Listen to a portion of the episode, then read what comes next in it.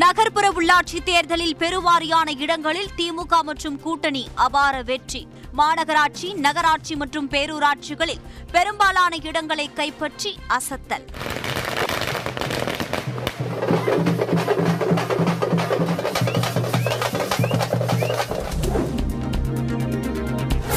இருபத்தி ஓரு மாநகராட்சிகளையும் கைப்பற்றியது திமுக. அதிக வார்டுகளில் திமுக மற்றும் கூட்டணி கட்சியினர் வெற்றி வாகை சூடினர்.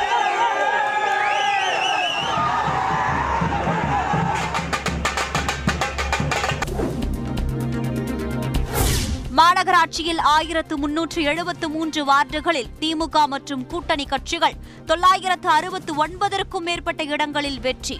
அதிமுக மற்றும் கூட்டணி கட்சிகள் நூற்று முப்பத்தி ஏழு இடங்களை பிடித்து இரண்டாம் இடம்.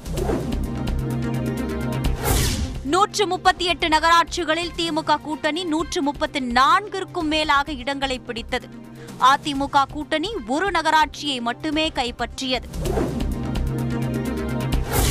நானூற்று எண்பத்து ஒன்பது பேரூராட்சிகளில் திமுக கூட்டணி நானூற்று முப்பத்தி நான்கிற்கும் மேலான இடங்களை கைப்பற்றி அசத்த.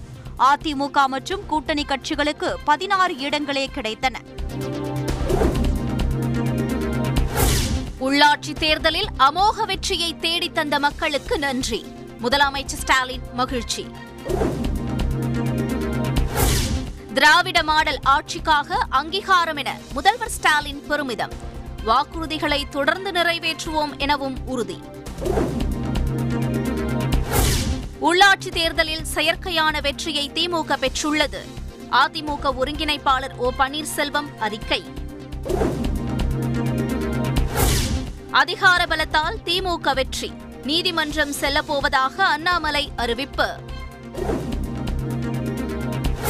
சென்னை மாநகராட்சியில் நூற்று எழுபதுக்கும் அதிகமான இடங்களை கைப்பற்றியது திமுக. பத்து ஆண்டுகளுக்கு பிறகு ஆளும் கட்சி வசமானது. எடப்பாடி பழனிசாமியின் சொந்த மாவட்டமான சேலம் மாநகராட்சியை பிடித்தது திமுக. மொத்தமுள்ள அறுபது வார்டுகளில் மூன்றில் மட்டுமே அதிமுக வேட்பாளர்கள் வெற்றி. நாகர்கோவில் மாநகராட்சியின் ஐம்பத்தி இரண்டு வார்டுகளில் இருபத்தி ஒன்பது வார்டுகளை கைப்பற்றியது திமுக. அதிமுக பாஜக கட்சிகள் தலா ஏழு இடங்களில் வெற்றி. முதலமைச்சர் மு க ஸ்டாலினை அவரது இல்லத்தில் சந்தித்தனர் முக்கிய நிர்வாகிகள். திமுக அமோக வெற்றி பெற்ற நிலையில் சால்வை அணிவித்து மகிழ்ச்சி. கோவை மாவட்டத்தில் மொத்தமுள்ள முப்பத்து மூன்றில் முப்பத்தோரு பேரூராட்சிகளை கைப்பற்றியது திமுக. வெள்ளலூர் பேரூராட்சியில் மட்டும் அதிமுக அதிக இடங்களில் வெற்றி. முன்னாள் அமைச்சர் எஸ் பி வேலுமணியின் சொந்த தொகுதியான தொண்டாமுத்தூர் பேரூராட்சியில் திமுக வெற்றி. மொத்தமுள்ள பதினைந்து வார்டுகளில் பன்னிரண்டு வார்டுகளை கைப்பற்றிய அமோகம்.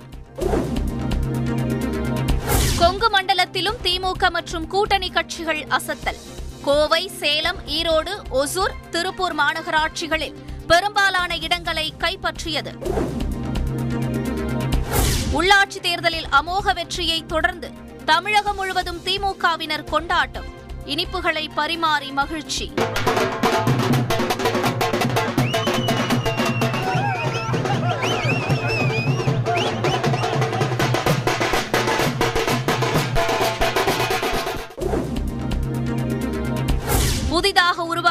மாநகராட்சிகளும் திமுக வசமானது. தாம்பரம் காஞ்சிபுரம் கடலூர் கரூர் கும்பகோணம் சிவகாசி உள்ளிட்ட மாநகராட்சிகளை கைப்பற்றியது. நகர்ப்புற உள்ளாட்சி தேர்தலில் மக்கள் நீதி மய்யம் கட்சி படுதோல்வி. ஒரு சில இடத்தில் மட்டும் வெற்றி பெற்றதால் தொண்டர்கள் அதிர்ச்சி.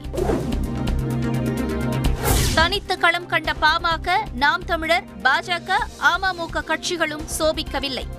சில இடங்களில் மட்டுமே வெற்றியை பதிவு செய்தன.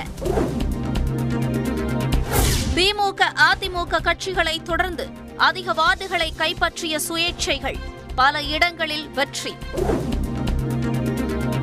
கடலூர் மாவட்டம் புவனகிரியில் திமுக வெற்றியை எதிர்த்து பாஜகவினர் சாலை மறியல். வாக்கு இயந்திரம் ஏற்கனவே சீல் பிரிக்கப்பட்டதாக குற்றச்சாட்டு. அமைச்சர் செந்தில் பாலாஜியின் சொந்த மாவட்டமான கரூர் மாநகராட்சியில் திமுக வெற்றி. நாற்பத்தெட்டு வார்டுகளில் நாற்பத்தி நான்கு இடங்களை கைப்பற்றியது. இரண்டு இடங்களில் மட்டும் அதிமுக வெற்றி. குற்றாலம் பேரூராட்சியில் திமுக அதிமுக தலா நான்கு இடங்களில் வெற்றி. இரு கட்சிகளும் சமநிலை பெற்றதால் தலைவர் பதவியில் இழுபறி நிலைமை. பத்மநாபபுரம் நகராட்சியில் திமுக பாஜக சமபலத்தில் வெற்றி. ஏழு இடங்களில் சுயேட்சைகள் வெற்றி பெற்றதால் தலைவர் பதவி யாருக்கு என இழுபறி? நெல்லை மாவட்டம் பனக்குடி பேரூராட்சி வார்டில் சமவாக்குகள் பெற்ற அதிமுக பாஜக வேட்பாளர்கள். குலுக்கல் முறையில் பாஜக வெற்றி பெற்றதாக அறிவிப்பு. ஆண்டிப்பட்டி பேரூராட்சியில் தோல்வி அறிவிப்பை கேட்டதால் மயங்கி விழுந்த திமுக வேட்பாளர். முதல் உதவிக்கு பின் மருத்துவமனையில் அனுமதி.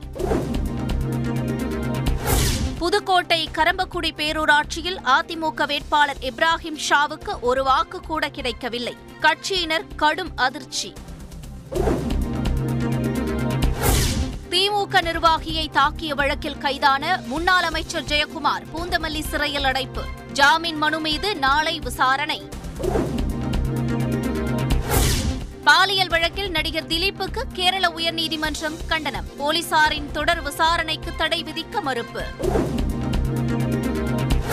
பஞ்சாப் பாலிடிக்ஸ் டிவியின் கணக்குகளை முடக்கியது மத்திய அரசு. தடை செய்யப்பட்ட அமைப்புடன் தொடர்பில் இருந்ததாக உளவுத்துறை அளித்த தகவலில் நடவடிக்கை.